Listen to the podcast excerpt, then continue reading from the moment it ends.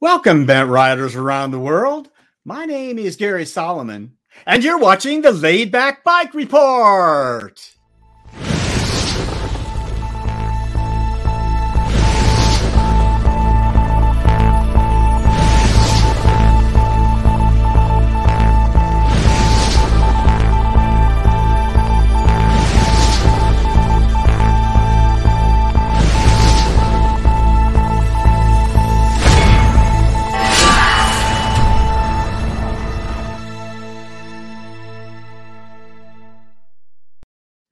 I just couldn't be happier to have you all with us today for the show. Let me tell you what's on today's webcast. We're going to kick it off as usual with Hans Agala with uh, some recumbent news. Then we're going to uh, start one of our three uh, major guest segments. Really interesting stuff uh, this month. Started off with our friend Barney Hall from the UK, and he's going to talk to us about human powered flying in the UK. We're going to then uh, drop uh, way down south uh, into the Pacific. Well, I guess Australia would be there. Uh, Steve Nurse is a uh, cycling author, and he has uh, recently published a book called Cycling Zoo. And we're excited to talk to Steve about that. It is mostly about recumbents. And Steve has also sent us a few books to give away. So uh, just a heads up if you would like to be entered into this giveaway during uh, the show at any time until we get uh, done with Steve's segment, uh, just type into the comments either on Facebook or on uh, YouTube hashtag zoo. If you just do hashtag zoo, all lowercase, you will be entered into the contest. We'll pick a few winners later in the show.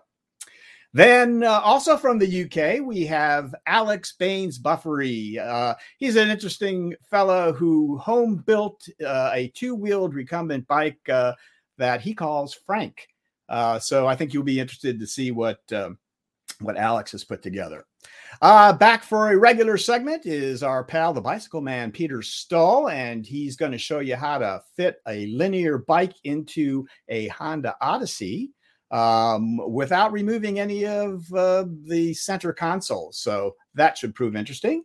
Joseph Janning from uh, Germany, our Velomobile expert, is back with a review of Radical Design trailer uh, that he has attached to his Velos and shows you how he does the attachment and uh, kind of does a review of the trailer. Uh, an interesting segment.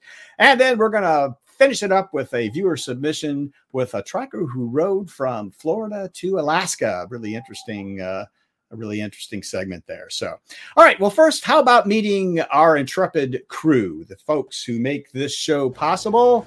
There we go. First of all, uh, all the way from Salzgitter, Germany, it is Lars Kamm, our director today. Hi, Lars. Hey, guys. Nice to be here. And down in Jackson, Mississippi, it uh, it is our friend Trey Burgoyne who does the media. Hi, Trey. Hello, folks. Uh, we have uh, over in Champaign, Urbana, Illinois, Nina Paley, our retro futurist. Howdy. Hope it's not raining where y'all are. Thank you, Nina. And uh, in Alfred Station, New York, ensconced in his shop, it is the bicycle man, Peter Stull himself. Hey, Peter. Hello. It's great to have you guys all with us. Thanks. All right. Let me talk briefly about how you can participate in this live webcast. If you're watching us right now on uh, YouTube or Facebook, just make a comment uh, and you can, uh, with that, tell us, please, where you are watching from. You can comment about the show, uh, any particular segment. You can chat with your fellow uh, bent riders uh, during the show. And uh, we would love to hear from you there. We'll pop a few of those up on the screen as the show goes on. If you're interested in supporting the Laid Back Bike Report, we would love that. So, you can like us on Facebook. You can subscribe to us on our YouTube channel. And you can click that little white eye up there, take you right to the Laid Back Bike Report website. And uh, of course, one of the best ways you can support us is by becoming a Patreon. You can do so for as little as $1 a month. Patreon.com. Just look up the Laid Back Bike Report. We'll talk more about that at the end of the show. Now, The supporters of the show include our wonderful audience and, of course, these amazing businesses and uh, industry uh, notables, including TerraCycle, makers of exquisite recumbent parts and accessories for your bent, and Trail Side Trikes, a fine recumbent trike shop on the Withlacoochee, on the Withlacoochee Trail uh, in Florida. And Cruzbike, designed for the cyclist who wants to ride farther, climb faster, and adventure more. All cruise bikes and frame sets ship free in the USA.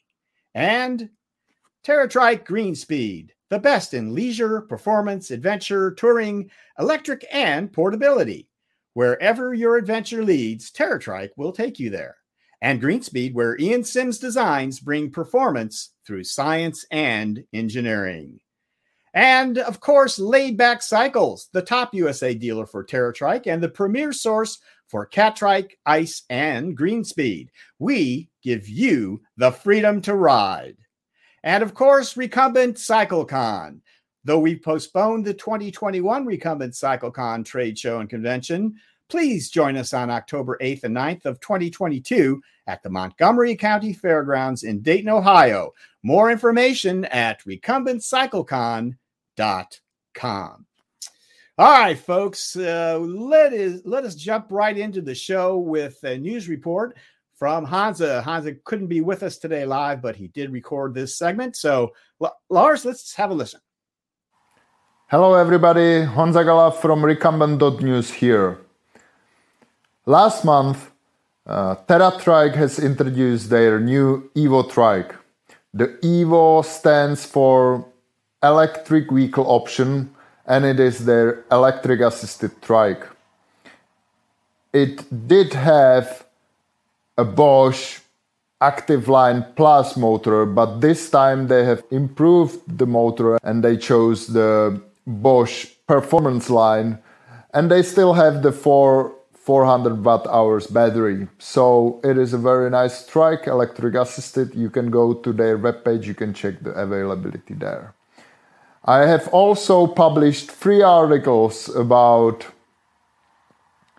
new types of velomobiles. Uh, some people doesn't like to call them velomobiles. Some call them light electric assisted vehicles or just like electric uh, vehicles. Doesn't matter. I see them as uh, practical bikes for uh, bikes for daily life, and uh, this time, all of them are four wheelers, two of them are two seaters. And based on what I see on my webpage on the recumbent.news, every time I, uh, I publish an article about such vehicle, it uh, brings a lot of interest. Uh, people are very interested, and I hope that we really will see the momentum turning into something real, something what we will be able to buy, uh, to purchase, and we will start to see these kind of vehicles on the streets. So this time it was the the AQ Hawk from Poland, from a company from the Pima uh, Velomobile, the company producing the cab bikes at the moment. The second one was the Gallop E from Acurad Lohmeier, which is just a single seater and not m- very much information about uh, about it. And the last one is a beautiful one, a side by side tandem two seater four wheeler Kinner from Finland. This is very worth to watch. There is a video as well. Uh, it is in a prototype stage as well, but I really hope that these three will come to production sooner or later, as same as the others. So this is all from me for today. Uh, have a nice evening. Uh, have a nice rest of the laid back bike report and See you in a month latest. Bye bye. Thank you, Hansa. Appreciate that. All right, guys, we're going to move on to our uh, first guest segment in just a second. But I'm seeing in the live chat here, some of you are uh, entering the contest. And when I meet, when I say hashtag zoo, Lars, could you share my uh, zoo screen so people can see? Right. So it needs to actually be that hashtag and then all in lowercase zoo. If you've already typed it in, just type it again. It only takes it will only take it one time.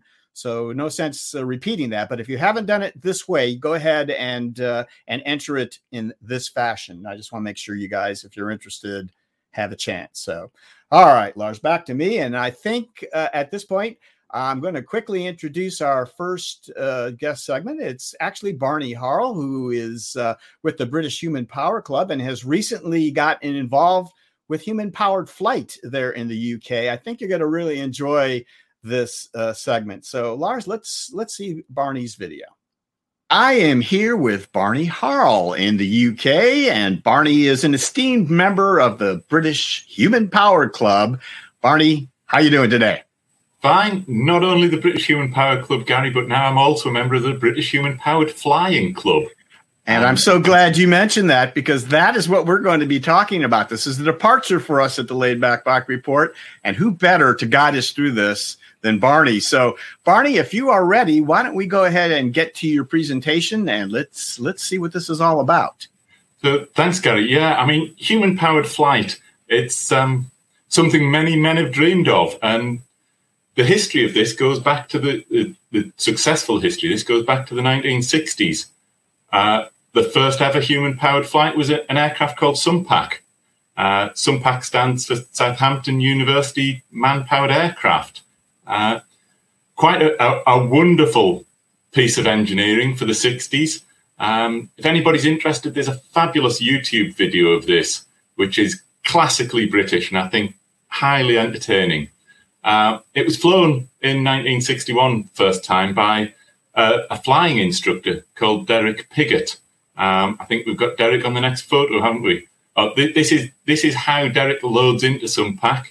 Um, and initially, his role had been to train young fit cyclists how to fly.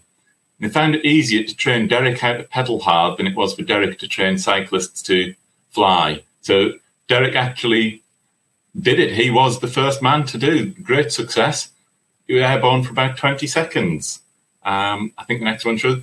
Here he is, posing by the machine, a, a great British character. And many, many of today's pilots still have a laugh, and his name is still much vaunted in the circles of human power. So, SUMPAC, you can see how the aircraft was constructed aluminium frame, spruce bars, ny- uh, nylon covered and fabric covered wings.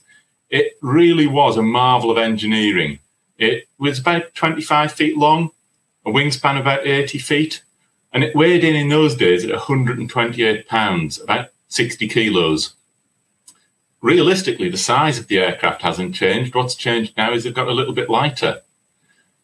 The next big thing for me in my interest in this was the 70s. I wasn't around when SUMPAC flew, but I was around in the 70s when Gossamer Albatross flew. Uh, this, this plane featured in all of the news reports, the interesting reports of the day in the 70s the sort of thing that a, a kid who's in, into engineering really was interested in.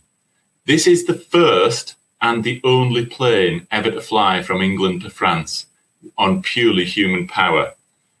It, it, was one of a number of the Gossamer planes.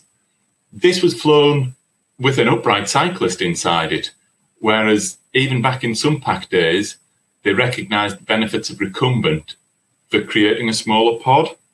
Um, this was one of a number of Gossamer aircraft, but I've got to say, as a, as a child of the 70s, this stuff absolutely amazed me. This plane, similar to SUMPAC, was around a wingspan of 97 feet, yet it only weighed 70 pounds. So it lost about 60%, 40% of the weight. So really impressive. Um, but it flew in very close proximity to the water. And I think the next slide probably shows that. You know, this is this is how close you get. Once you're off the ground, let's not waste any effort getting any higher. Let's keep going. And he was quite close to the water, all the way across the channel. Interesting, and you know, it looked very much like cling film, kitchen film, stretched over some very thin and spindly ribs. For me, this is probably seminal moment in being interested in aircraft. There's been a load of other stuff happen, but the next thing that really sparked my interest was Steamboat Willie. And Steamboat Willie is a human powered hovercraft that was built in in University College London. And I don't know what a, a, a hovercraft is. Is it an aircraft? It gets off the ground, it suffers from gravity, and it floats on a cushion of air. This was at the World Championships in 2008. I'd only just got into recumbents, and suddenly you're meeting people who are building and developing things like that. And it, it was truly inspirational to meet the sort of people who do this stuff. And the guys who were involved in Steamboat Willie were also involved in other aeronautical courses and aeronautical feats. And some of them were involved in setting up Icarus Cup. The Icarus Cup was an idea to get human powered flying together on a, a, a, basis across the UK. And a number of academics, a number of successful flyers got together and they started a competition in 2011. And they invited anybody who could build an aircraft and fly it to come to that meeting. I, I've had the, the luxury and the pleasure to be a day visitor at those events a couple of times. And this year I really invested the effort and I went down for the best part of a week. See the guys, not take part, but be a part of it, up close and personal with these planes. And it really was a wonderful opportunity. And it was great to meet these people who do this as their primary hobby, the way that we have as a primary hobby, recumbent racing. So the champion, it is a championship, it's a racing event. People are challenged to fly a kilometre or a triangle or a slalom or a figure of eight. And they're, they're challenged in accuracy, taking off from the ground and landing within a certain distance of a spot. And what's different here is all the planes have to be human powered in their takeoff. You know, you could call a hang glider a human powered aircraft. A man carries it, runs down a hill, and leaps into the air. But he's using gravity and the wind. These planes, literally, the guy winds it up on the ground on the taxiway, and it's the force of the man pedaling it. And once it's away, it's up to him to keep it there in the air. This is one of the most successful sorts of planes that are flying in the UK. This is designed by professional aeronautical engineer John Edgley, and he he's designed a number of these planes. And this is Aerocycle Mark III flying, and it's very similar in its anatomy to the other aircraft that you've seen. They're around about 80 foot wingspan. They're around about 30, 40 feet long. And these things are weighing in at a hundred pounds, a little bit less. Um, rules of the competition these planes need to be human powered entirely. They need to be capable of safely being controlled and they need to be able to be safely landed. And for the purposes of flying these machines, which are made of polystyrene and very thin films and Dacron and mylar, they need to limit their flight height to 50 feet or 15 meters. Now, it doesn't sound like a lot. Most of us have been in aeroplanes that flown a lot higher than that. But I tell you, if you come from the air down to the ground, 50 feet is quite a long way to fall. So, for safety purposes, it does seem like quite a good idea. Uh, basic anatomy as you see it very, very, very long wing, fabulously fle- lightweight, leads to its flexibility. On the ground, that wing's horizontal. In flight, it it creates a U shape and it bends. Just behind the wing, there's a propeller rotating around the main boom. And then at the rear, you have a very simple rudder and a very simple elevator. Uh, and the pilot flies it by pedaling and having a very, very small joystick. It's just it's even smaller than a games controller. And that's how the pilot alters those controls. His primary input is absolutely giving it his all on the pedals. So at the championships this year, we had two aerocycles and a third machine, which was Lazarus, uh, a Southampton University. This is, this is an aerocycle. in flight at Lasham Airfield, where the championships were held.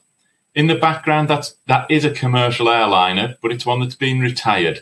It's on the ground at the end of the runway being recycled, and it it does create an interesting backdrop for photographs at times. Lazarus is the next iteration, if you like, of Southampton University's flying program. It's not a university sponsored event. This is a student union sporting club. And it's students who've picked up a project that was used with Guy Martin in 2012, 2013. Now, Guy is a, a very interesting uh, character. He's worked with the BHPC as well.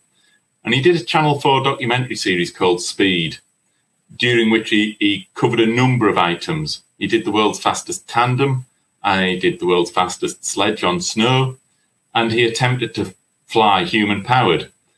So the aircraft was used for that. After the TV program was abandoned, and a number of years later, dedicated group of Southampton University aeronautical engineers picked up the project, took it on, and said, "Let's have a go." Hence the name Lazarus. Um, it's entirely down to the enthusiasm of those young people that this plane even exists. Never mind that it actually flies. Um, they are very limited in their resources, but this plane, while we were at the Icarus Cup, it got a number of flights. And this one here is pre Icarus, where they managed to get sort of two or three seconds off the air. At Icarus, they were aiming for and they achieved a five second flight. That actually gives the team a thousand pounds prize from the Royal Aeronautical Society. That's more than three times what the Southampton University Students' Union pay them as a sponsorship grant towards operating the club. So it really does give them one, some real financial incentive to do it, and two, some finance to, to support what they do as well as reward. This is Lazarus as it stands on land. You know, it's a, a wonderful craft. It's similar, as we've said, to the others. 80 foot is sort of wingspan on it. It weighs in, I think, at 40 kilos, about 90 pounds. It's easily carried by three men when it, it's moved on the ground, but it's an absolute beast of a thing to operate and move around. One of the interesting things is that the, the outer wingtips must be the best part of 10 foot of the wingtip of each end can be popped off and it just makes it a little narrower to transport when walking it around an airfield. When you talk about the limits of engineering, those wingtips, when I was asked to remove one, I said, Well, where's the pin? How do I unlock it? They said, You just slide it out. I said, But you fly with that wingtip in. Yeah, we just rely on the friction of the tubes as they bend against each other to hold the wingtips on. So not only flying in something made of polystyrene, balsa wood, and cling film, it's actually held together with nothing more scientific than friction of tube on tube. These guys understand the engineering and the forces and things involved, but due to the limits I was explaining about the club and its finances and where it's come from, they've had to use what they inherited from the previous iteration of this aircraft. And that meant that there's a, a sponsored bicycle hanging in it that was the sponsored bicycle from the TV show. Uh, for them, they'd like to rebuild. And for me, I'd like to be involved with these guys. They were incredibly welcoming to a strange bloke who walked into the bar on the Wednesday night. And I got on well with these guys. So I'm hoping to help them out in future years and see some successes for them. Back to the competition in Icarus. There was a formal competition, and two, two pilots competed over a number of events during the week the slalom, the, the timed one kilometre trial, etc. And a chap called Kip Buchanan, fabulous pilot, wonderful skills, demonstrated the fastest time and the most accurate flying, and took the championship away from a chap called Lewis Rowlandson. For me, it was great to see that, to see some human powered flying. However, the greatest thing for me was seeing what's going on on this slide here. And this is Lewis riding an upright bike alongside David, who's a new pilot. There's the best part of a dozen new pilots learned to fly human powered aircraft during Icarus this year.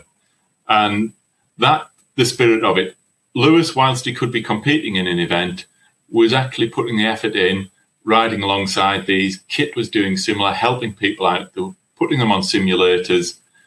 And the, the joy of seeing a new pilot get out of that plane, having flown it under their own power, was incredible. Something I don't know if I'll ever achieve, but I got the buzz when I had to go on Steamboat Willie, the hovercraft. So I know the buzz that these guys were getting, and I could see just how impressed they were at having the opportunity to do this. This is for me the spirit of Icarus, and it was wonderful to see. Now, one of the great things about Aerocycle is that it was designed by a professional engineer who is based in, in flying. Now, this is Betterfly. This is a plane that at the minute isn't flying in the UK, but it's there. People are working on this. This was designed and built in 2015 by an engineer from a, a, a background elsewhere, motorsport, called David Barford. And he built this so that he could fly.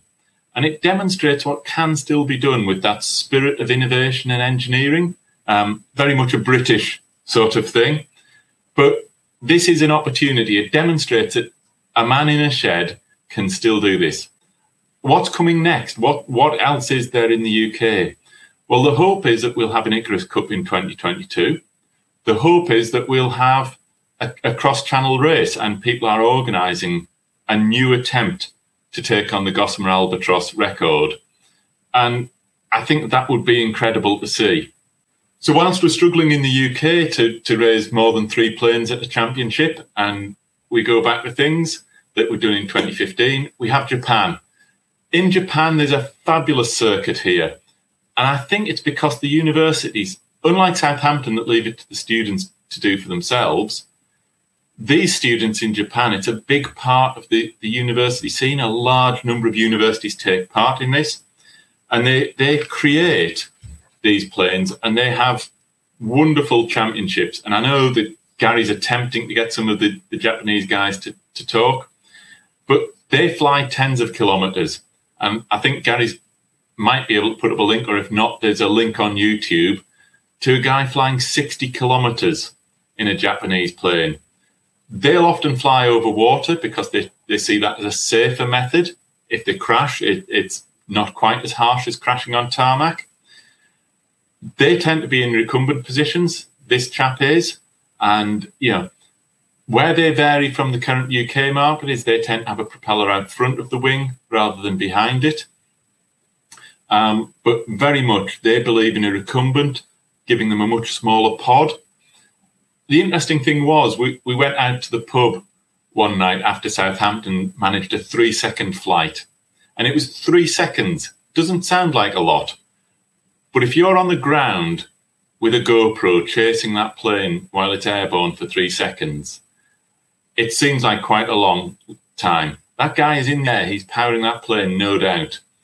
We went out, we celebrated. Three seconds sounds nothing, but it led to a celebration.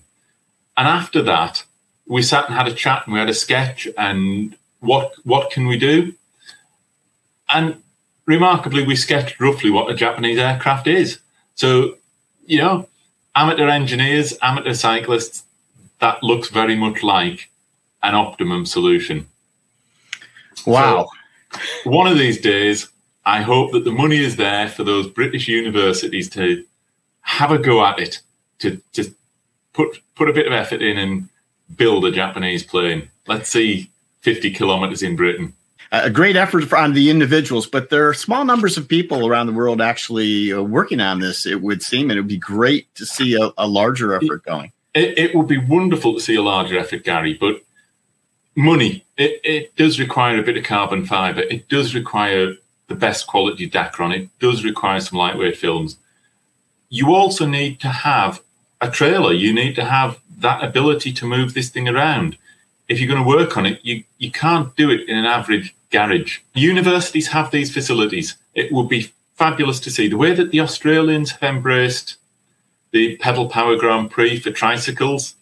The Japanese have embraced pedal powered aircraft for their universities. The Royal, Royal Aeronautical Society, to give them their due, they put a thousand pounds up every year for Formula Flight. They put £3,000 up for those who could do 15 seconds. There is some incentive there, and to see the guys get the five seconds at dawn on the Friday morning was wonderful. They felt like they'd won the World Cup. For those guys, it was truly successful. You see the spirit of Battle Mountain. You you know, Gary, I'm involved in Battle Mountain teams and physically working on that as we speak. Um, hoping to be there myself. You know, that is the holy grail for me would be to get to Battle Mountain. I, think I'd rather be in Battle Mountain than to fly a human powered aircraft. All right. Well, we'll just leave that whole subject up in the air, if you will. And I think we're going to uh, close this interview out for now. But uh, Barney, thank you so much for uh, making the effort to uh, bring this very interesting uh, subject uh, to our viewers.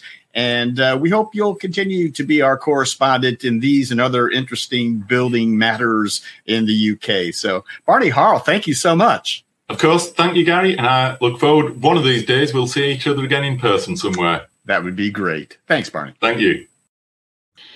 Well, at least virtually, we're seeing each other again. Barney, hi, how are you? Good evening, Gary. It is great to have you. What a great segment. Very interesting stuff. Uh, a few things uh, I want to chat with you about. Uh, I want to invite again our audience if you have questions or comments on what you just saw about uh, human powered flight, please put them in the chat right now. And that includes uh, my panelists. If you guys are interested in talking uh, or have any questions or comments about it, it looks like Nina says it was a great presentation. Put it in the private chat, guys. We'll pop you up there. So, uh, Barney, first of all, uh, our uh, good friend uh, Alan Goodman has commented here. Uh, we we talked about the Japanese team, and folks, I will uh, I will post that link. Uh, they are making remarkable progress and have video of a guy that went like sixty kilometers. Uh, it's all there. It's not the most interesting video, except the beginning and near the end, I guess. But it is an amazing achievement, and I think they are interested in competing with uh, you guys here in the future. Um, you want to pop that banner off for me, please, uh, Trey? And I'm to then put Alan uh, comment up. Can we please have the Japanese guys because their accents will certainly be easier to cope with than Barney's. Yeah, Al- Al- Alan's wife pointed out last weekend that we do a good double act. you do. You guys are quite a team. So, thank you, Alan. I'm glad you're watching, and uh, I will not uh, comment on that comment. So, um, let's uh, go back up a little bit. I had a couple of questions. First of all, uh, Andy, I, I think a comment answer as well uh, about ground effect. Uh, Barney, do you feel capable of talking about ground effect so let people know what that is and such? Or if not, I'll. I, I understand ground effect um, to to some extent. I'm not an aeronautical engineer, but as the plane comes lower to the, to a surface, a cushion of air is formed, um, and the Russians used it for flying things called ekranoplans, where they flew very low to the ground and you get a, an effect. Um, and Spitfire pilots in World War II apparently used it to their benefit to to literally get machines home in pieces. Um, yes, although rumor has it that when Gossamer Albatross tried, they did find it easier to get slightly higher off the sea. That there was less interference in the wind at that level. So my understanding, just very basically, we, I don't know the details, but I, it is an added amount of lift to the plane as it nears the actual ground. Is that it, fair? It create, creates a cushion of air yeah. that makes it slightly easier to fly. Yes, right, and may have something to do with the uh, the velocity of the plane though too. And these this is pretty slow, so we don't really know. But it's uh, that's a good point. Um, here we go. How about rule cycle? Is flying an E-assisted trike quad or maybe velomobile with a light aircraft wing possible? Of course, you know we're going to get this question. So, what do you think, Barney?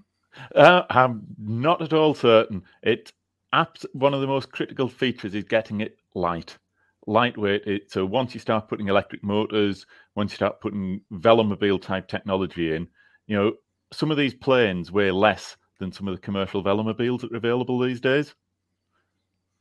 Yeah. Yeah.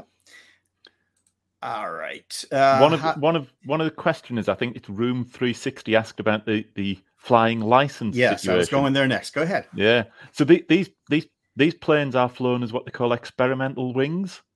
there are certain rules in the UK, and I, I, I guess there will be in all parts of the world, where you can launch an experimental plane, and it's only being launched for test purposes. And the British Hang Gliding and Paragliding Club offer a, a training license that gives third party insurance. So our pilots fly under that designation, if you like. You don't need to be a qualified flyer. Do you know anything about anyone who crossed the Mediterranean Sea uh, with human power? I, I Peter, don't. Good question. Okay. Um, and I noticed one or two guys mentioning the original Icarus, the, the Greek mythology. But yes, there, there have been a number of flights elsewhere in the world. It's not my primary hobby, so I, I don't pretend to be the, the font of all knowledge on this one.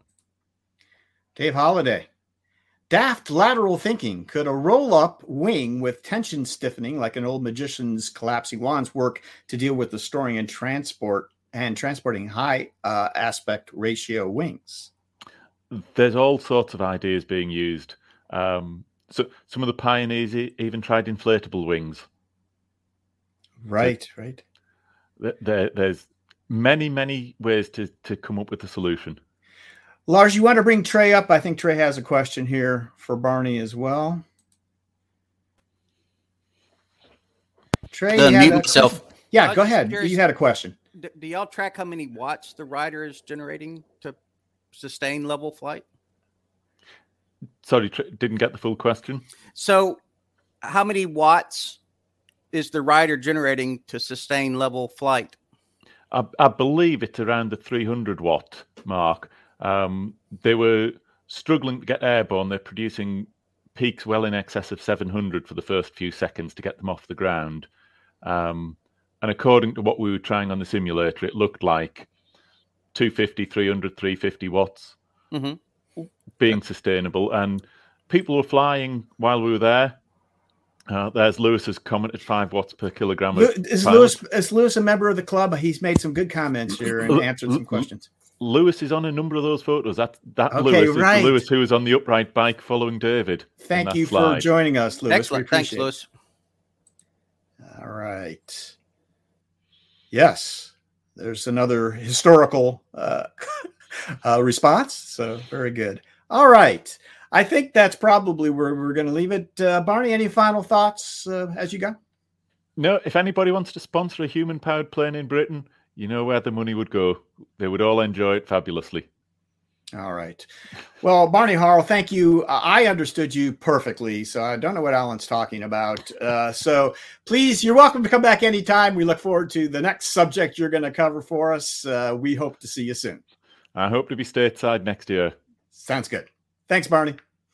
All right, folks, let's move along. Uh, again, this next segment is going to be Steve Nurse, the author of Cycle Zoo. We've had quite a few entries already, but if you're joining us a little late, if you type in, as you see there, hashtag ZOO, all in lowercase, you will be entered into the drawing. We've only got 14 entries so far, so your chances are pretty good. We're going to give away three books.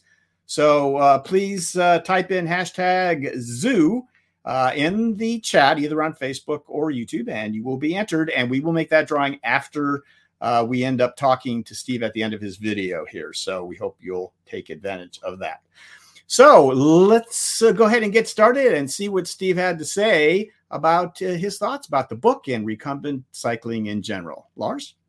I am here with Steve Nurse. He is engineer, author, and bent rider, and we are down in Melbourne, Australia to visit Steve. Steve, how are you today? Ah, very well. I don't think you could quite visit us today because of coronavirus, but you know we're we're communicating virtually, and that um that's what counts. Virtual visits is what we do on the Laid Back Bike Report. So, welcome to Yeah. the show, Steve. And uh, let's start out, if we could, with uh, an introduction. Could you tell the audience a little bit uh, about yourself, your background, and uh, the intersection of your life and recumbent bikes? Um, I've I've been an engineer for all uh, for all my life. That's that's been my profession, and um, I'm nearing retirement age, and um, really only working intermittently now. Um, uh, but I still do a lot of work on recumbent bikes. I, I started building recumbents in about um, 1987, and I was in Germany at the time. And it took me a long time to get anything useful, but after about 10 years, I had something that I could ride about 200 kilometers. And I've kept on with my own home builds and just um, developed them since then. And, and, and I've had a, a proper engineering career, uh, mainly in electric motors, but also pumps, um, printing machines, uh, roto molding, all all sorts of things. More recently, it's been my career. I've had jobs in uh, um, researching recumbent bikes. So yeah, it's been good. All right, Steve, great. And as I mentioned earlier, you are also an author, and I think we're going to focus your presentation around your book, but uh, you have a number of things to talk about here. You mentioned uh, motors, something that you worked on earlier, and I think that's uh, where we're going to kick it off. Uh, yeah, so this is one of the motors I was in involved with. Um, this motor is about the size of a loaf of bread, but um, I've I worked on a lot of aspects on on, on this particular motor. I designed the uh, plastic box on the top and the rubber resilient mount, and then the the base of it is um, laser cut. So I did a two D drawing for that. Um, so generally, I know my way around these um, things reasonably well. I, I, mentioned being involved with bikes, so this this is my um, sort of bike engineering background. That um, these books were around at the time when I was starting to build bikes more seriously. From about 1994 to 2003, all these were out. And the next slide shows just one particular bike, um, which is a Bevo bike.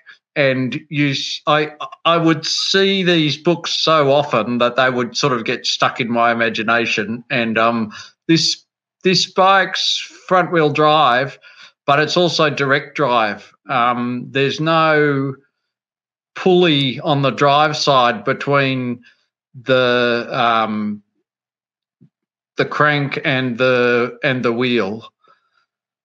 Um, and qu- quite a bit later on, um, if we go to the next slide, I sort of I, I sort of worked out for a lot of bikes um, what the stresses in the frame might be because of the chain, and um, I've I've done this sort of diagram for quite a few bikes.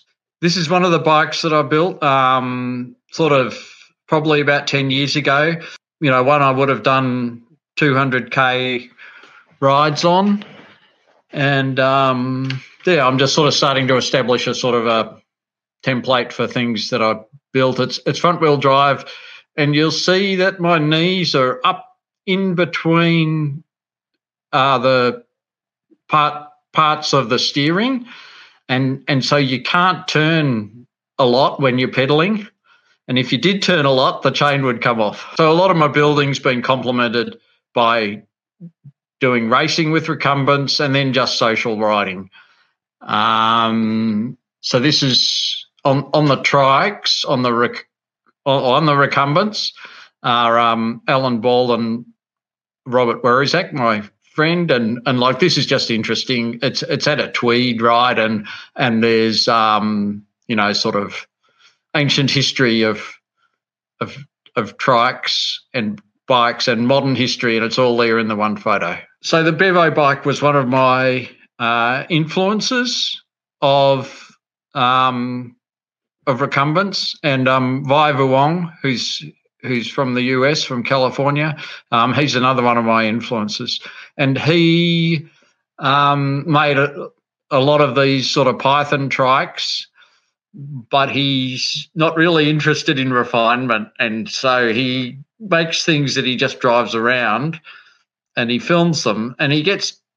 I think some of his videos gets hits in the millions, or you know, very very many. So he's got he's got very interesting ideas, um, but he never takes them terribly terribly far. And and this video sort of got under my skin um, as well, and I wanted to build something like what he does. These are the first set of wheels that I made that would um, suit suit uh, a um, tri- a leaning trike that works on the principle of one of Vi Vi Vuong's trikes.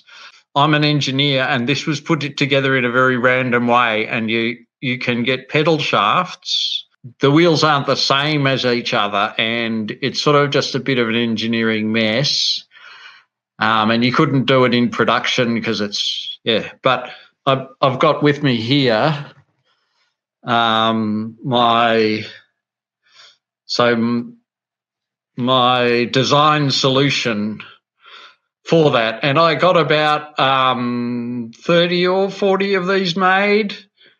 Um, once you're set up to make something like this with an NC, uh, you you can just go for it. And the you know the last ones cost very little more than the the first one. So I'm I'm still using these. I'm almost running out, but I've I use these with um, through axle 16 and 20 inch wheels, which you can get. So my very first experiment making a Vuong trike was um, like this, and you can see what the frame of the trike is. It's it's sort of just a plank of wood, and there's not that much more sophisticated about it. You you drill a few holes in it, and then you also need um, steel or other reinforcements where the bearings are, so the um, yeah things don't rip apart. The box is a combined seat and tail box, and it's aerodynamic and it carries luggage. And I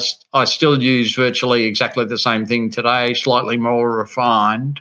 This is my shop where I'm doing some of the building. So I've got a shed where I keep all my parts, but it's can't take things like this in it. So all my buildings outside, I've got a few verandas and stuff I can put things under so that when it rains, things don't get wet. That's actually riding the first trike, that, that trike, which was all in process.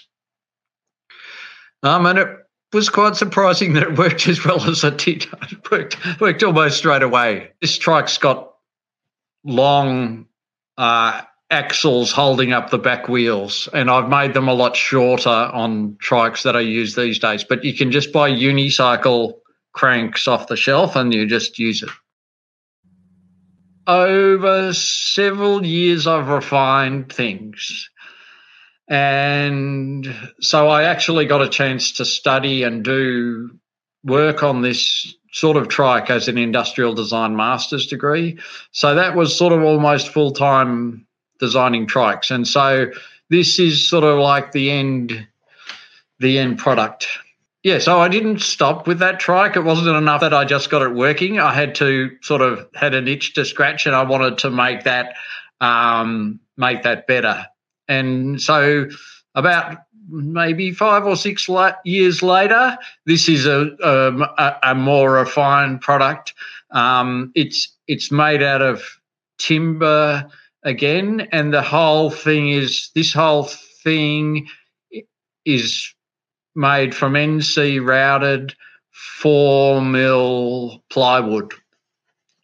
Um, and and you can see there's a white Corflute panel there, but but you can swap that out and um, you can have uh, cloth material, so you can make it sort of look whatever you like, or you can have timber, so it's all timber. When I got it sort of refined to this level, I put it up on the um, Thingiverse website. So there are plans for that and for free, and you can just you can build it if you're motivated and you have um, enough equipment, or if your friends have got enough equipment. And then alongside the the development of this timber version, I also did a aluminium frame version, um, which honestly I've written the aluminium one quite a bit more. You can tell from the you know just just the sort of sample that I've shown, maybe three or four different um, machines, but I've built I've built a lot more.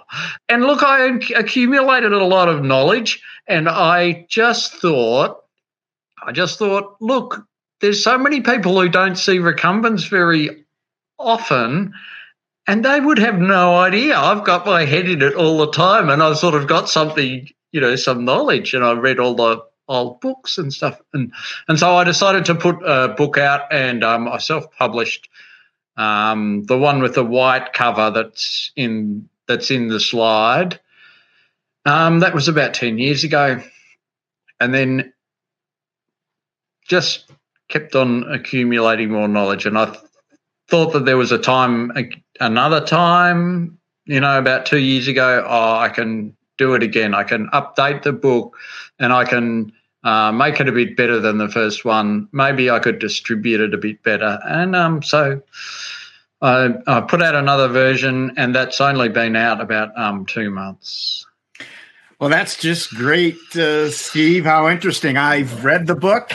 It's uh, it's quite a tome. It's it, it's very comprehensive. Uh, lots of practical information, good stories. Uh, I, I, think uh, anyone who has any inclination towards bicycles and especially recumbents uh, will get a lot out of uh, out of Cycle Zoo. What is your advice to the new tinkerer, the guy who sees uh, you today and says, you know, I'd like to try something like that? Uh, how do you get started?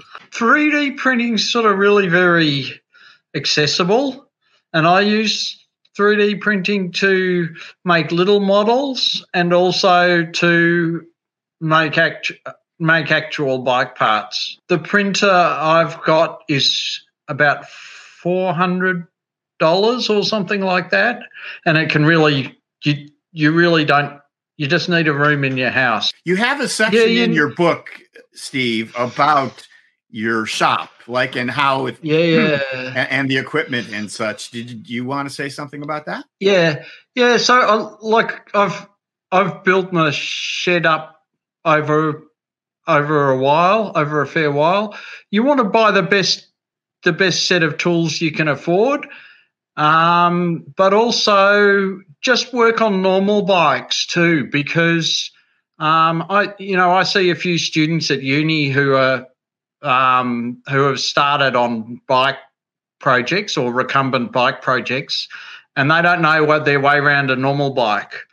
So if you've fixed about 100 normal bikes for charity or for yourself, then you're that's a good start to going on the way of the recumbent because then if you then want to go off on a tangent somewhere and go, oh, I don't want to do this, that's the way it is on a bike, but no, uh-uh, I'm going to do something special here, then at least you've got that experience the way it, it normally works, and you might have an idea how to um, take it to the next take it to the next step. Why do you consider recumbent uh, bikes and trikes to be such uh, a good platform for experimentation and development uh, in, in, the bike world? The main thing is that it hasn't been done before, and that they're not so they're not so accessible. So, um, you know, secondhand bikes, uh, at least in Melbourne, that they can be very cheap if they're if they haven't been fixed up.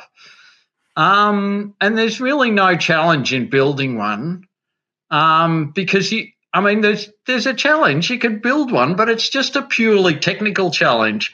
Um, when you get to the end and you've built you've built your standard bicycle, you've got something that you could have gone down to Kmart and bought for two hundred dollars, and yours is probably worse than that, and the one you've built. And so that you know, oh, you sort of go, well, what's the point? But then you go through the process with a, a recumbent bike, and you there's still some space there um, to do something different and to um, you know to to evolve things and to and to move things on. And so it it you know there are rewards and i'm still finding things that i can do that's that are different and i enjoy doing them. My next question has to do with a more specific thing of uh, development that you talked about in, in, the book that i was intrigued by. Maybe you can expand on this a bit. You mentioned something about uh, in, in, creative ways of, of designing and building uh, of using a velomobile shell as a battery Now uh, you you you talked about using motors and such. I was just kind of intrigued by that uh, that concept. Can you talk a little bit more about that? What they want to do with electric aeroplanes is to um, have the shell of the aeroplane, which is already composite materials in some, but they want to have that as a as a battery storage as well. And so they want to save some of the dead weight of the battery and have it doing um, an extra job. And so I just talk about some of these technologies like like that and like big 3D printers and say, look, we've got to you've got to put these into velomobiles, make them exciting, you know, for researchers.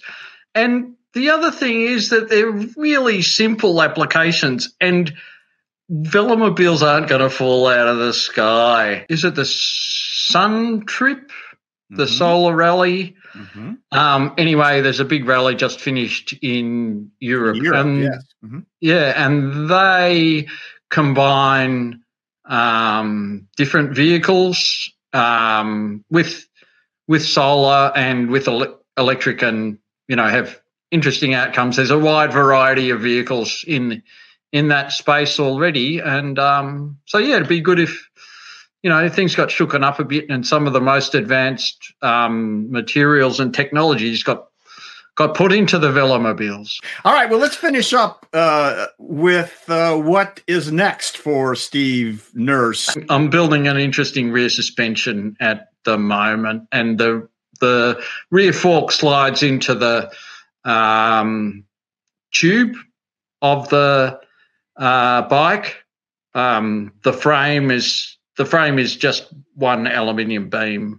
Um, yeah, so the rear fork slides into that, and it's got a couple of uh, suspension elastomers. So I'm I'm working on that, and um, if you click on the links on the YouTube video, um, you should be able to see some of that development. That's great. And we're going to have all those links in the description below here for uh, Steve and his book and uh, some of the things that he's talked about. But, well, Steve, thank you so much for taking time out uh, to share your thoughts uh, and your publications and your ideas uh, with the Laid Back Bike Report. Okay, thank you, Gary. Yep, here it is. And there he is. Hello, Steve. Hi. Steve, Hi, how are you? Good, good, Steve. Uh, folks, you you will know uh, if you know anything about the time zones uh, that Steve is up in the middle of the night practically uh, to join us live today, which we really appreciate.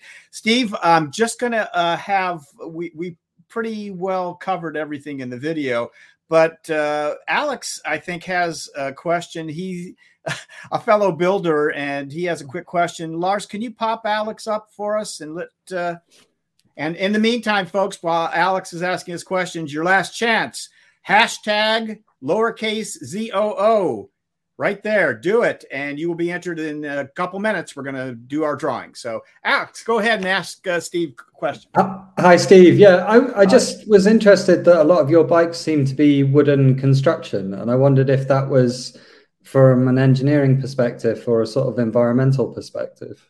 Um, why do you use wood? It, it's it's a bit more of an engineering challenge. Um, I guess I'm, you know, I'm just sort of like flexing a few muscles to, you know, design muscles to try the uh, whole frame out of wood. But what I've making Mm, yeah, you can um, NC route it and sort of put it together like a, a 3D jigsaw puzzle. Um, so that's that's quite a quite a bit of fun. Um, so yeah, you can go too far with wood. Like some people try to make like wooden ball bearings and Careful like there now, Steve. We, we haven't seen Alex's segment yet, so be careful what you say. Anyway, yeah, no, it's it's it's it's an interesting challenge. Um, yeah, I'm not sure I'd want to ride one, you know, like make one and ride one on the road all the time, particularly when it's wet. But it's um, yeah, it's a good thing to do. well, hopefully you're like my uh, my bike. You might see in a minute. You will be seeing that, man. Thanks for the question, Alex. We'll see you in in a couple of minutes here. All right. So I think at this time uh, we're going to go ahead and uh, and do the giveaway. So uh, just to uh, let my panelists know, if you're a part of the Laid Back Bike Report, no, I don't care if we draw your name. You're not getting the book. So, um, other than that, uh, if you're in the uh, if you're in North America, we should be able to uh, mail you this. If you're uh, elsewhere and you win, we'll uh, Steve and I have talked. We'll do our best to see maybe we can get to the ebook or something. We'll do what we can for you. So, in any case, uh, yeah, I like that shot, Lars. Let's no, go ahead. I, I think it's okay to have a, but yeah, that's great. Um, then you can uh, get our reactions. Steve, I'm sure we'll have a very animated reaction for five o'clock in the morning. Uh, we're going to go ahead and draw for our first winner for the Cycle Zoo book. Here we go. There we're, are, we're pushing the edges go. of technology here. Yeah, I don't think so.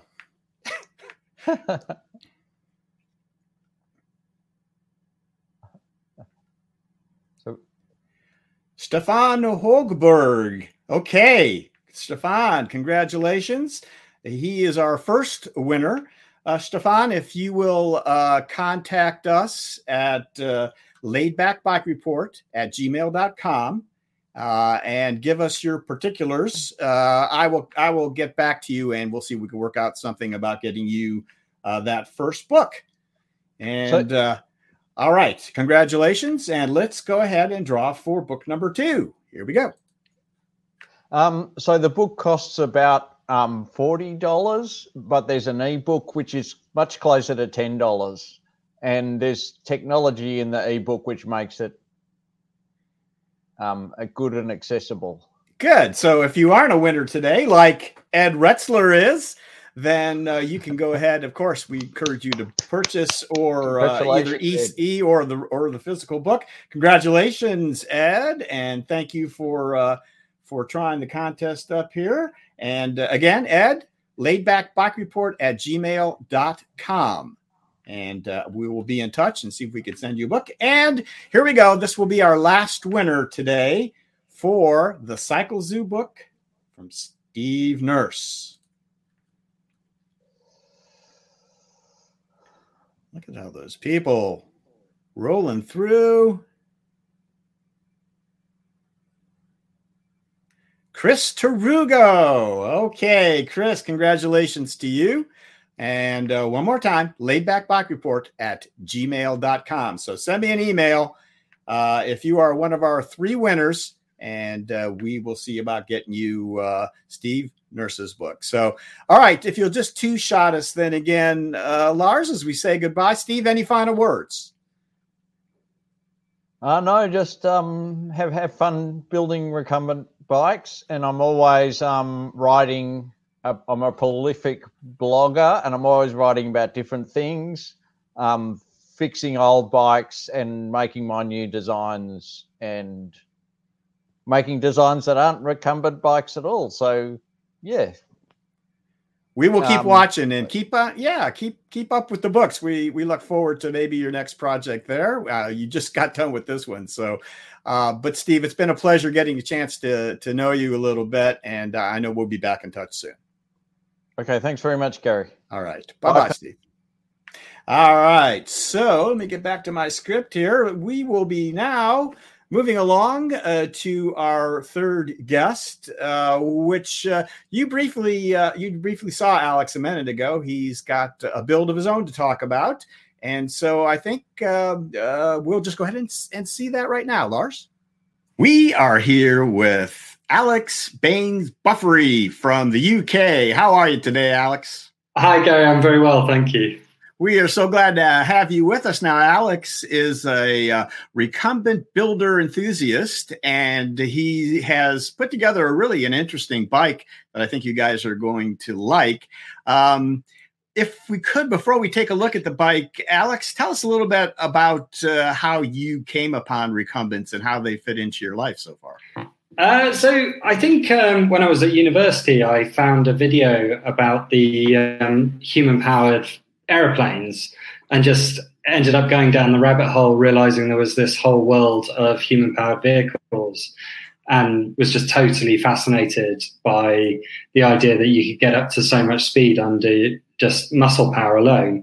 And then I realized that you could actually buy um, recumbents, recumbent bikes, and I've desperately wanted one for a long time, but unfortunately, just other things like buying a house and having children um, got in the way. And um, one day, I I had I, I built furniture, I built an e-bike and retrofitted a motor to it, and I just decided that I could slam those two skill sets together and build my own wooden recumbent. Um, and so, yeah, it was for me. It was a very um, a cheap way of getting into the sport, basically. Very good. Well, I think what we need to do next is actually take a look at what you built. You've done a nice description on this little video here. Let's have a look at what you described. So this is the overall bike. Um, as you can see, it's quite compact. Uh, it was designed so that I could throw it in the back of a car.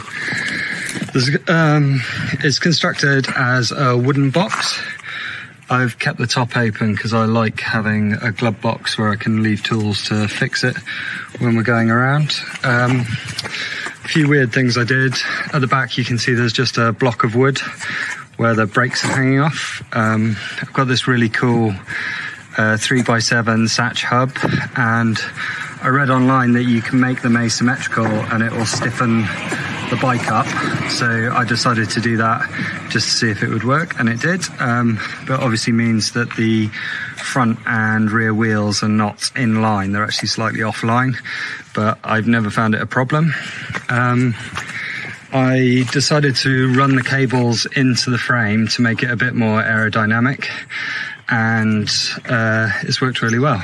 Um, I bought some cheap Chinese carbon fiber forks off the internet and they're also working well, although I did find it was best to mount them backwards. I got a nice uh, quality front wheel off um, uh, from Germany, and the back wheel is one that I stole from my original recumbent bike that I broke. Um, you can see that it's basically a sandwich construction. It's just lots of bits of plywood stuck together, um, which I think means it would make an excellent thing to be CNC routed. And then the boom is a box. And because of the width of the box, it's very stiff. Um, the whole bike is actually a slightly banana shaped. Um, that's something that I wasn't able to control for when I was building, but it actually works quite well because the banana, you're pushing against the banana shape. So it seems to have increased stiffness, although I'm not sure. You can see how I just quickly used a front chain thing to manage the chain onto the chain ring because it was falling off initially. That has worked quite well, though it makes quite a lot of noise. Um, down here, I I bought this this from Holland. It's a proper thing, although I gather you can get them off weights machinery. And then I was still losing the chain occasionally, but I managed to sort that out by just putting a jockey wheel here.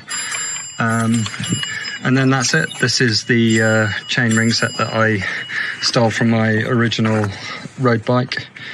And uh, that's it. It's got good front brakes, terrible back brakes, and uh, there's a whole steering system over there that you can see I've cobbled together from other parts and put on some nice curly handlebars. So that's about it. Thank you. Very good. Very good, Alex. So let's, uh, if we could at this point, take a step back and let's see uh, how you put this all together.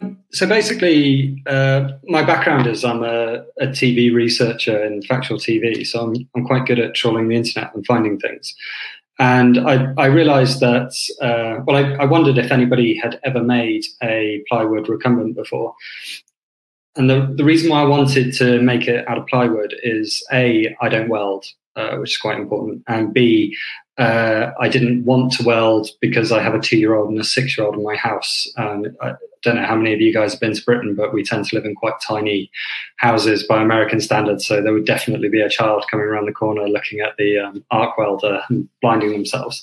Um, so I found this guy, um, and it's it's been made by a guy called David, who's in Holland, and he actually constructed this thing when he was a teenager um, and rode it for years until he eventually broke it. Um, and I, I, managed to find him. He's now, we're roughly the same age, and he's a professional engineer. So he, based on that bike and some other bikes he's designed, because he, he does this properly, makes carbon fiber things, he threw together a design for a recumbent for me. This is it. It's a, a wonderful thing. I, I gave him a few criteria or said what I needed. And um, one of the things we do is um, my family, we personally don't own a motor vehicle, but we use something called Enterprise Car Club, which means that quite often I will rent a small hatchback car by the hour or for a day.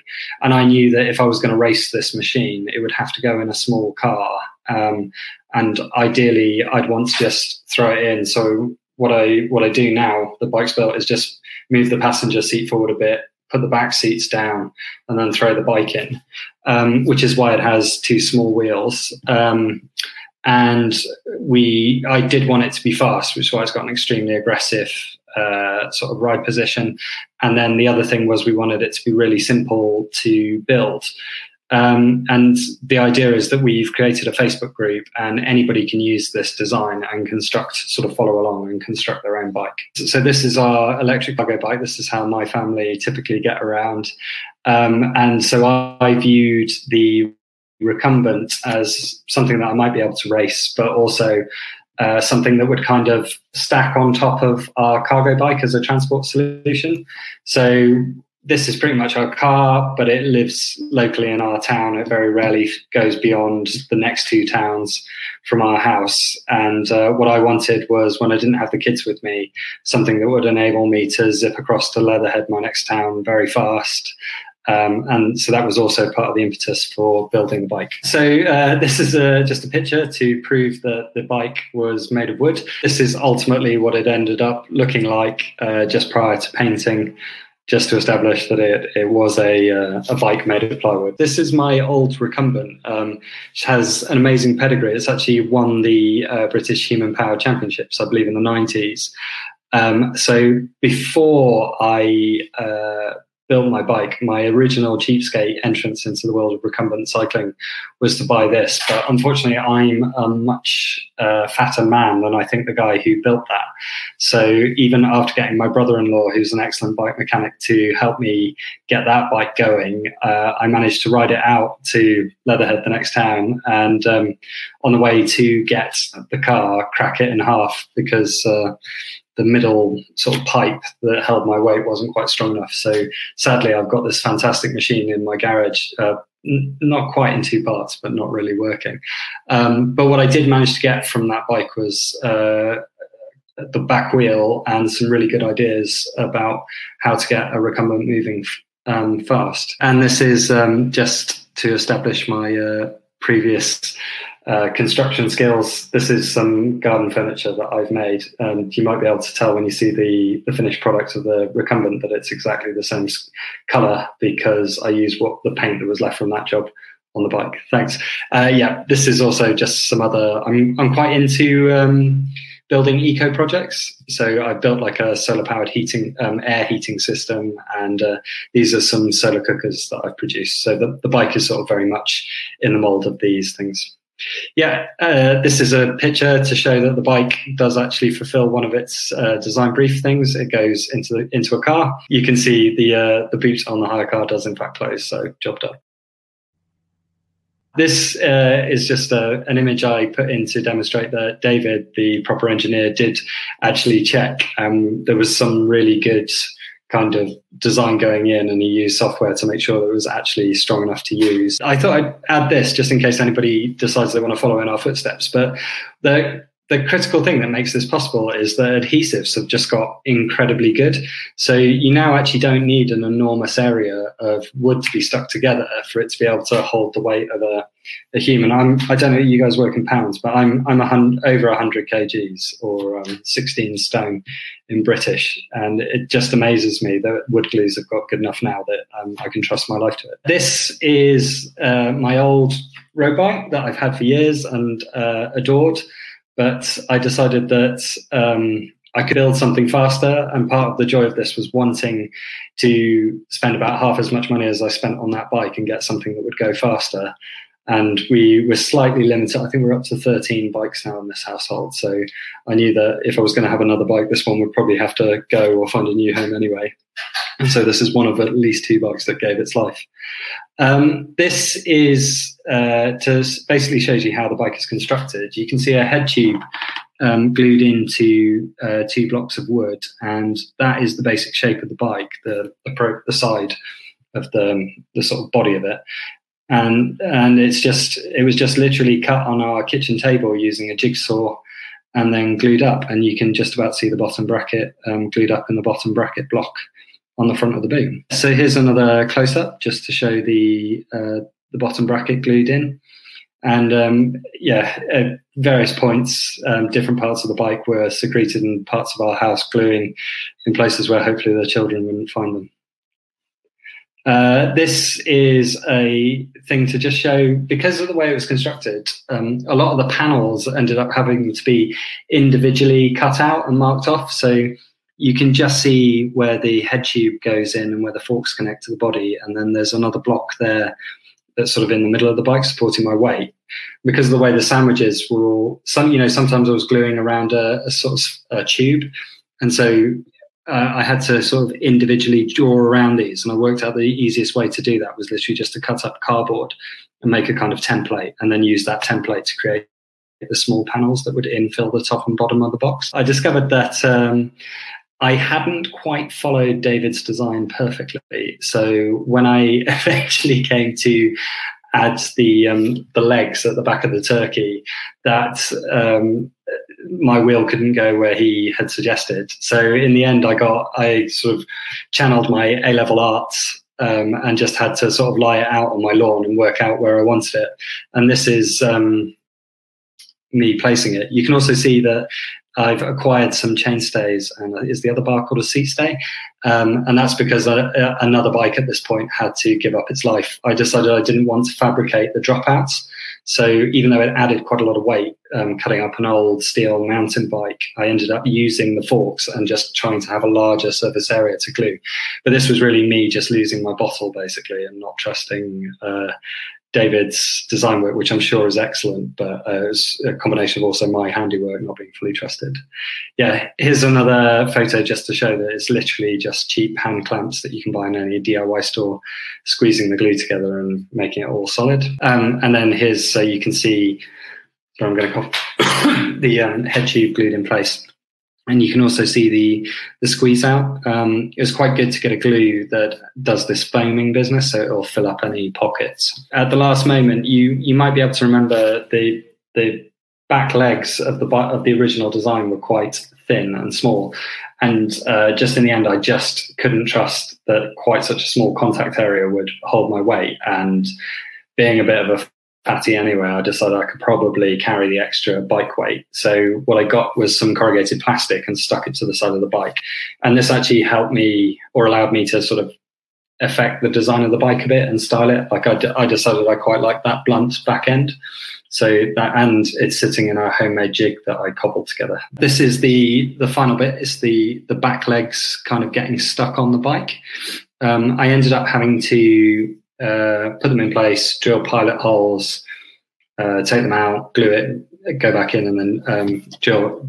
Um, sort of screw screw them back on, but it's it's all worked fine. And a lot of people, or I think there's only four people who've made these bikes before me, but they've all chosen to expose the wood. Um, but in the end, I just didn't trust myself not to take it out in the rain. It was raining quite a lot by the time I'd got to the stage, and I had some paint left over from when I built my garden furniture.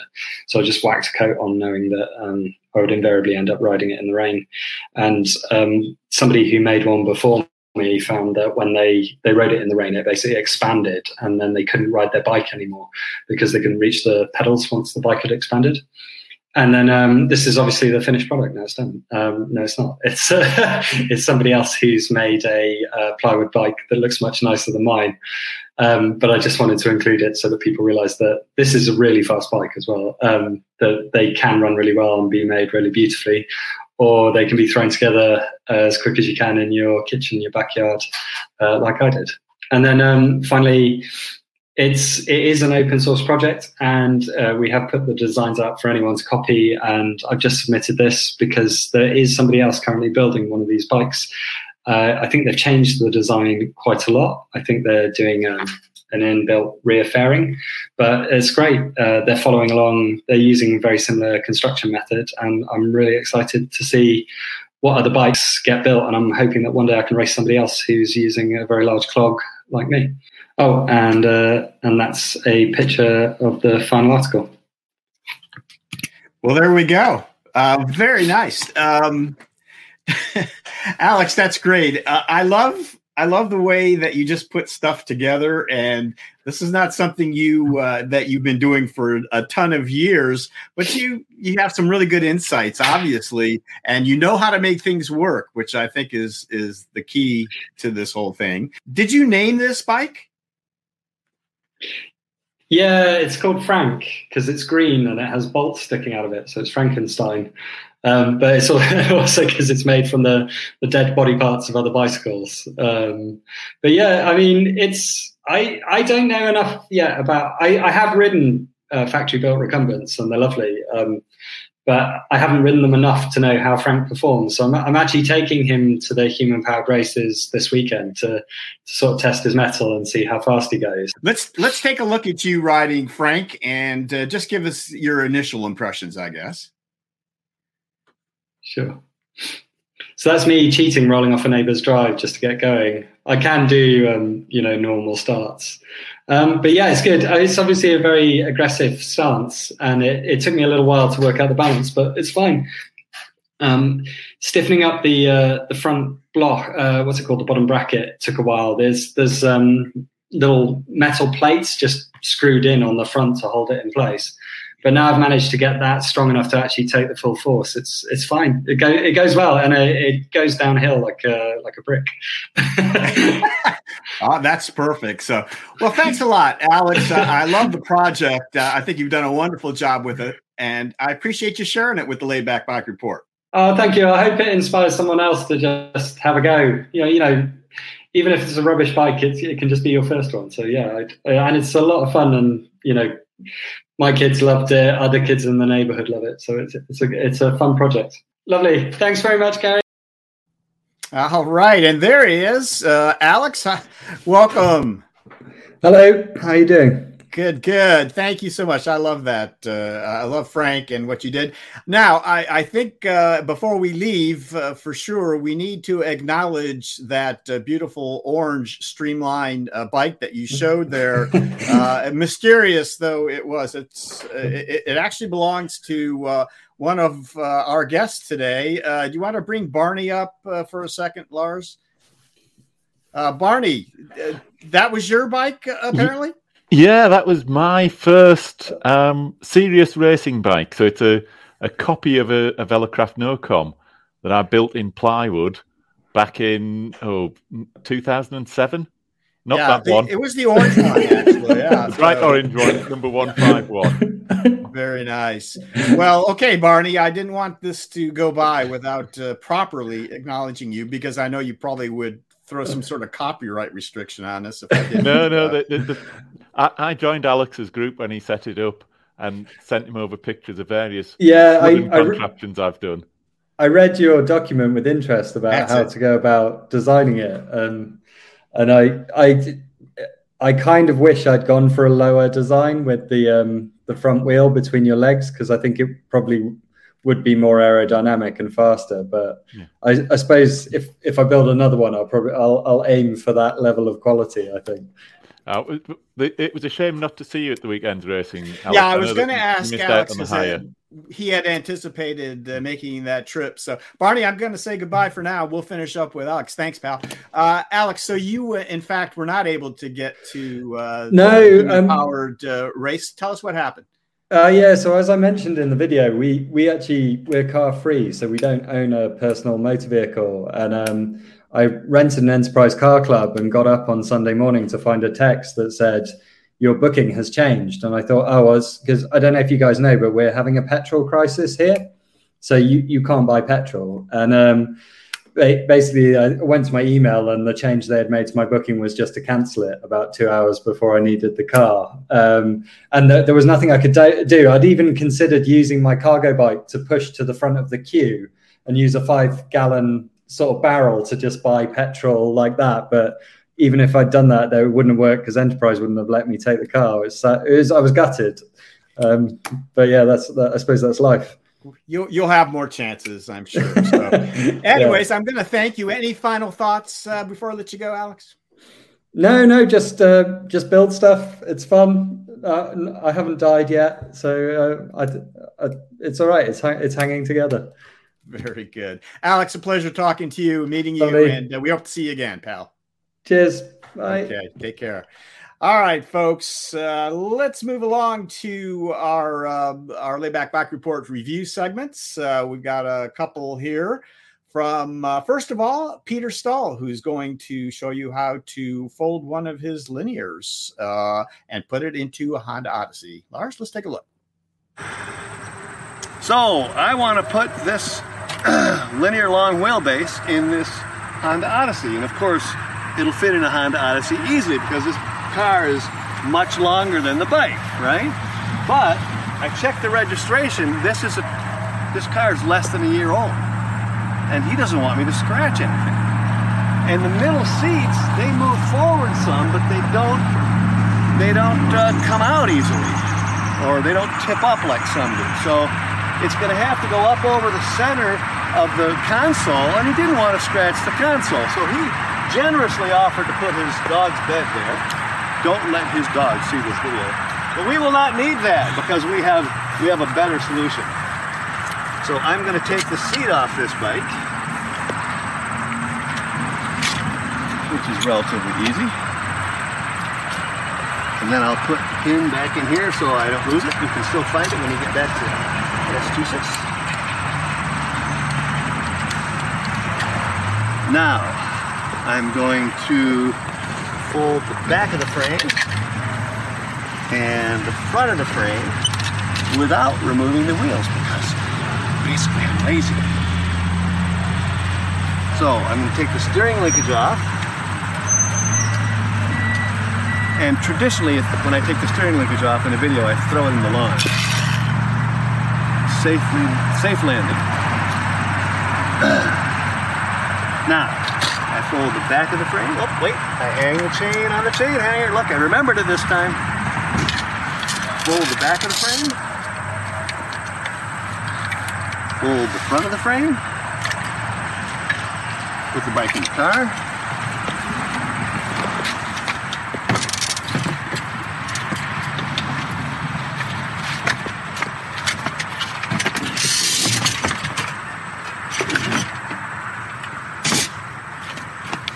And retrieve the steering linkage.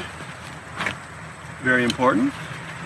And this end attaches to the fork, and this end of the flute tube with the holes attaches to the handlebar.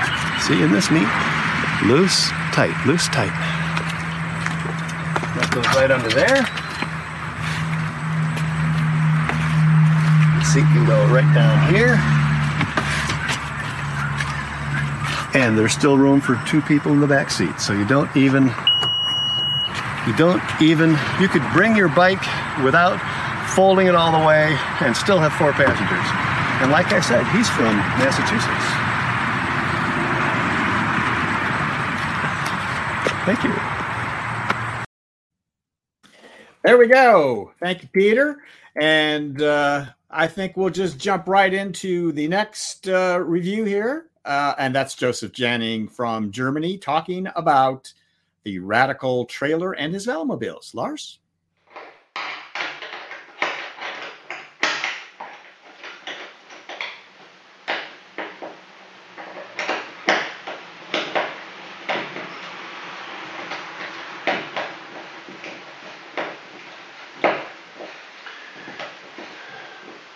Today, I'd like to talk about trailers.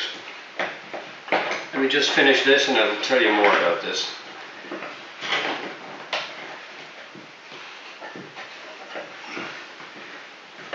Okay, so this is it.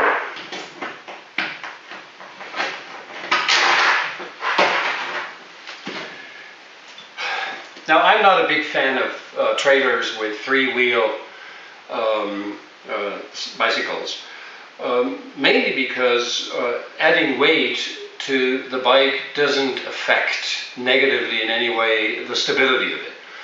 Um, in fact, I, I, think that, that many uh, trikes or velomobiles actually ride better in certain ways uh, when they're loaded because they are just planted to the ground and it's, it's, a different feel to it.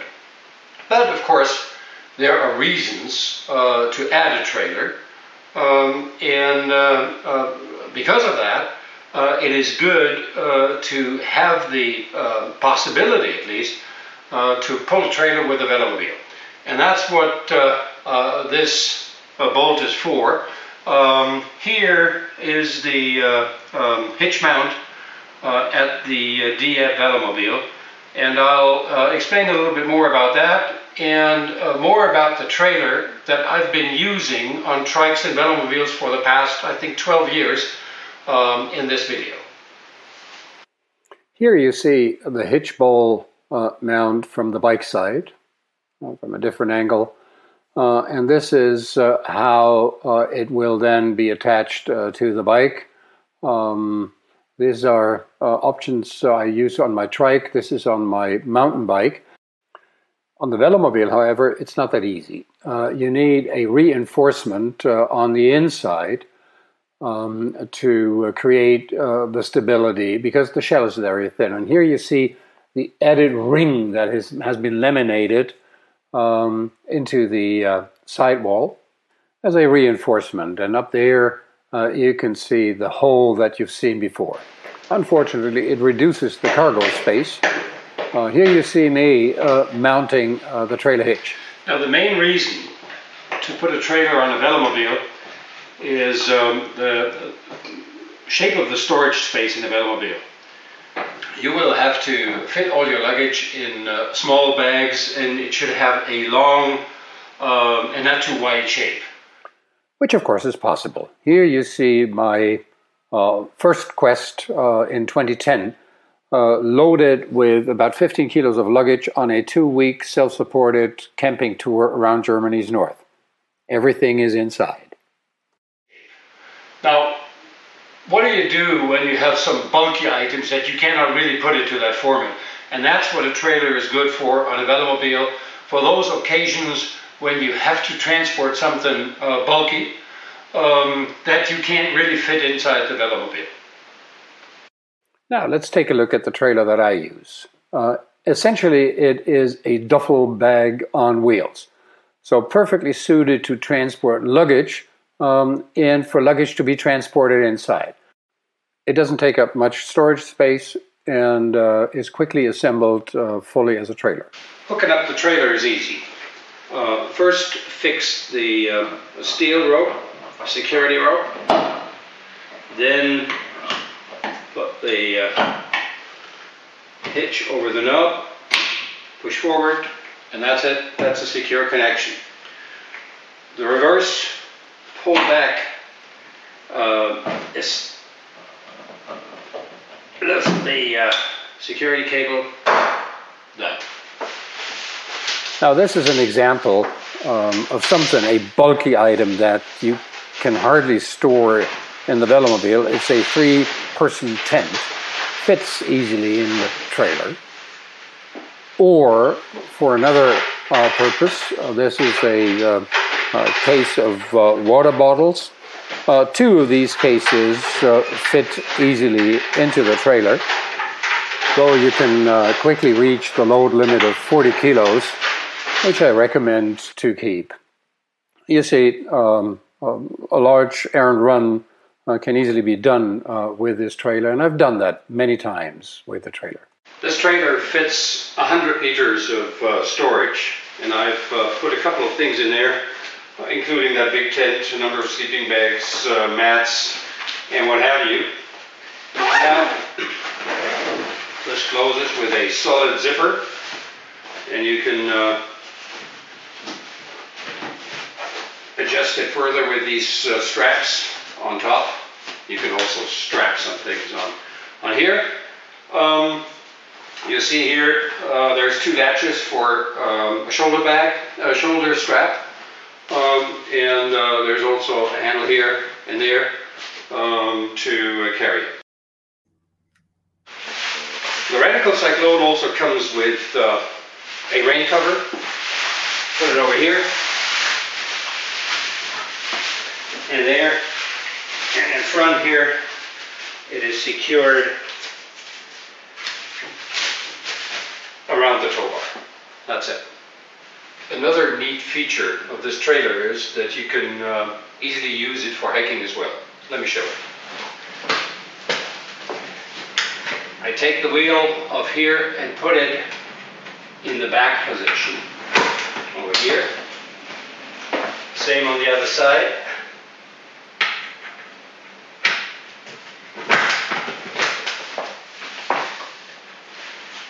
And here I have a trailer which I can use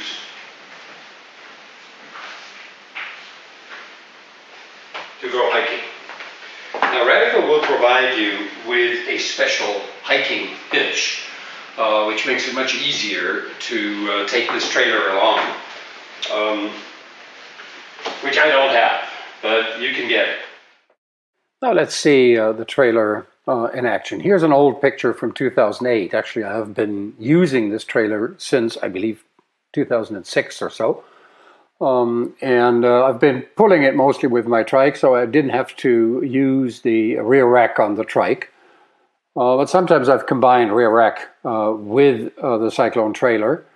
Here you see it uh, in another part of town. Very nice. I've used it to hold the bike of my granddaughter. And I've also discovered that other people, like Søren here from Denmark, are using the trailer with 20 inch wheels. And that's what I'm doing now. Here you see um, my DF with the trailer uh, with 20 inch uh, front wheels from a Velomobile mounted to it, carrying about, I think, 25 kilos of malt, um, which we got from another part of Germany um, to be used for beer brewing. And uh, I show you this uh, to demonstrate that you can go good speeds uh, with a loaded trailer uh, behind the Velomobile. The trailer will be very stable. Um, and uh, the, the weight in the trailer um, uh, helps the um, stability, but you should also be careful when you cross um, rough roads and, and, and potholes. it will pull. Um, uh, at the back of the Velomobile quite substantially. And actually, it's the same with the trike. You can really feel uh, the pull of the tr- of a loaded trailer. Uh, so a bit of caution is in order. But you see here, riding at uh, uh, 35 plus kilometers an hour, uh, that is what roadies do, and you do this in a Velomobile with a loaded trailer. So I think you can actually also go touring uh, with uh, such a trailer, like my friend Søren from uh, Denmark has done uh, a couple of times. Um, by the way, this other trailer is a is a home built version with 28 uh, inch uh, wheels. looks very very different from from mine, but yeah, my trailer is I think is is a pretty neat addition um, to the trike and to the Velomobile. So I can recommend it uh, from many years of experience. It's a well designed, practical, and very durable uh, piece of equipment. If you want to know more, uh, go to radicaldesign.com uh, on the web. Uh, they are based in the Netherlands. The Cyclone trailer, um, in its current uh, improved version, sells for around 550 euros. Uh, and on their site, they have all sorts of accessories and spare parts that you can order uh, with this trailer to uh, um, fit it to your precise needs. So much uh, from uh, Velomobile Wonderland on uh, trailers and travels. thank you for watching. And thank you, Joseph. That was wonderful. Uh, and uh, my good pal Marco Ropers, who actually lives in the Netherlands, I think that I think that's the name of the town that uh, that Radical Design is in. I think that's what you mean by that, Marco. So thank you very much for that. Oh, is that a correction? Maybe. In any case, there we go. Thanks, Marco, and thank you, Joseph, for uh, for that great review of the Radical Design trailer. All right, folks, let's uh, finish up here with our sponsors, and then we have a quick uh, viewer submission I want to show you. So, here are the folks that make this show possible every month. First of all, TerraCycle. From fairings to headrests, whatever accessory you need, Pat and crew have you covered. And Trailside Trikes. If you find yourself in Florida, near the Withlacoochee Trail, or in Knoxville, Tennessee, check out Andrew's shop and his amazing crew. And Cruzbike. Their patented race and record proven front wheel drive geometry changes the rules of cycling. Now, comfort doesn't come at the cost of performance, but fair warning, your cheeks may hurt from smiling. And TerraTrike and Greenspeed Trikes. Your vision, whatever it is, TerraTrike has a trike to take you there. And Greenspeed cutting edge designs create performance through Aussie ingenuity and laid back cycles, the top USA dealer for TerraTrike and the premier source for Catrike, Ice, and Greenspeed. We give you the freedom to ride. And Recumbent CycleCon. We've postponed the 2021 Recumbent CycleCon, but please join us on October 8th and 9th, 2022, at the Montgomery County Fairgrounds in Dayton, Ohio. More info at recumbentcyclecon.com. All right, folks, let me uh, share with you a submission that we got from uh, a viewer, John Bloomhagen. And John is an amazing fella who has undertaken a number of tours, uh, epic, long tours on his trike. Uh, and this latest one, which he just finished up a couple of weeks ago, uh, he called the Wi Fi Peddlers 2021 Mission Possible Tour. So let me tell you what he said, and I'll give you some specifics. I think uh, you will appreciate the hard work that went into all this. Hey, Gary, I wasn't sure if you'd been following me, but just wanted to let you know that I did reach Alaska from Orlando on day 142, which was August 20th. Total mileage was 5,400 miles, and 700 miles of that was by ferry from Bellingham, Washington to Ketchikan, Alaska. I had to take that route because I could not get into Canada the third week of July when I was in Missoula, Montana, and visiting adventure cycling because Canada had shut down uh, the borders to any visitors. John. So, uh, great tour, John. Uh, I'm going to post uh, John's uh, link. It's uh, the Wi-Fi peddlers.com. I'll post that. And guys, he has blogged every day of this trip. Uh, and he's had lots of trials and tribulations, an amazing trip. Let me just finish up with some stats that that John has supplied. Total days to Alaska from Orlando is 143. Total days that I rode from one destination to another, exactly 100. Days I rested, recovered, repaired, and presented, 43 days. Average miles per day that I rode was 47. Greatest distance in one day was 88.1 miles. He did that twice on day 41 and 86. Days I rode over 70 miles, there were 13 of those. Fastest average speed day was day 113. He averaged 10.4. And the greatest elevation gain day was day 63, 4,503 feet west to Council Bluffs, Iowa. So, again, if you want to find out a lot more about John's journey and the amazing work that he and his wife Erling do, check out uh, the wi-fi peddlers.com. And again, I'll post that. You can see it there. But uh, we hope that you'll check him and Erlene out. And as a reminder, we love your submissions. If you'd like uh, to have me uh, read a, a, bit about what you've been working on or where you've been going, uh, send us some pictures and a little paragraph or two about what it's about. and send it to laidbackbike report at gmail.com. And we'll see if we can't uh, get you on our future show. All right, folks. Uh, next laid back bike report will be November 7th at our typical 2 p.m. Eastern time and uh, working on a number of things again. So we'll leave that as a to be announced, but I think you'll enjoy that show. Again, if you'd like to support the Laid Back Bike Report, we would greatly appreciate it if you would like us on Facebook, if you would subscribe to us on YouTube, if you would click that little white eye right there on the screen uh, take you to the Laid Back Bike Report uh, webpage. You can find out a lot more about what we have done, what's coming up, uh, lots of info there. Uh, and uh, you can also join our Patreon there.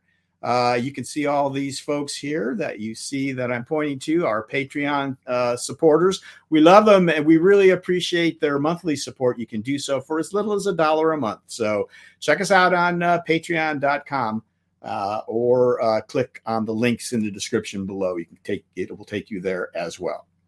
All right, uh, Lars, can we bring uh, all our panelists and guests, whoever we have left here? I want to thank everyone quickly. We had a great show. We really enjoyed that, guys. Thank you all so much for uh, helping out. Uh, I thought it went really well. Lots of interesting builds and interesting stories. We even took to the air. And we took the air while we were on the air, I guess. So, uh, thanks to all of my amazing guests uh, today. We appreciate your help and my panelists. Uh, we appreciate you, of course, every month. So, thanks, guys. And finally, of course, I want to thank all of our wonderful viewers and our panelists, of course, uh, for watching us every month and supporting us in any way that you can. So, until our next webcast from all of us here at the Laid Back Bike Report. So long, Bent Riders.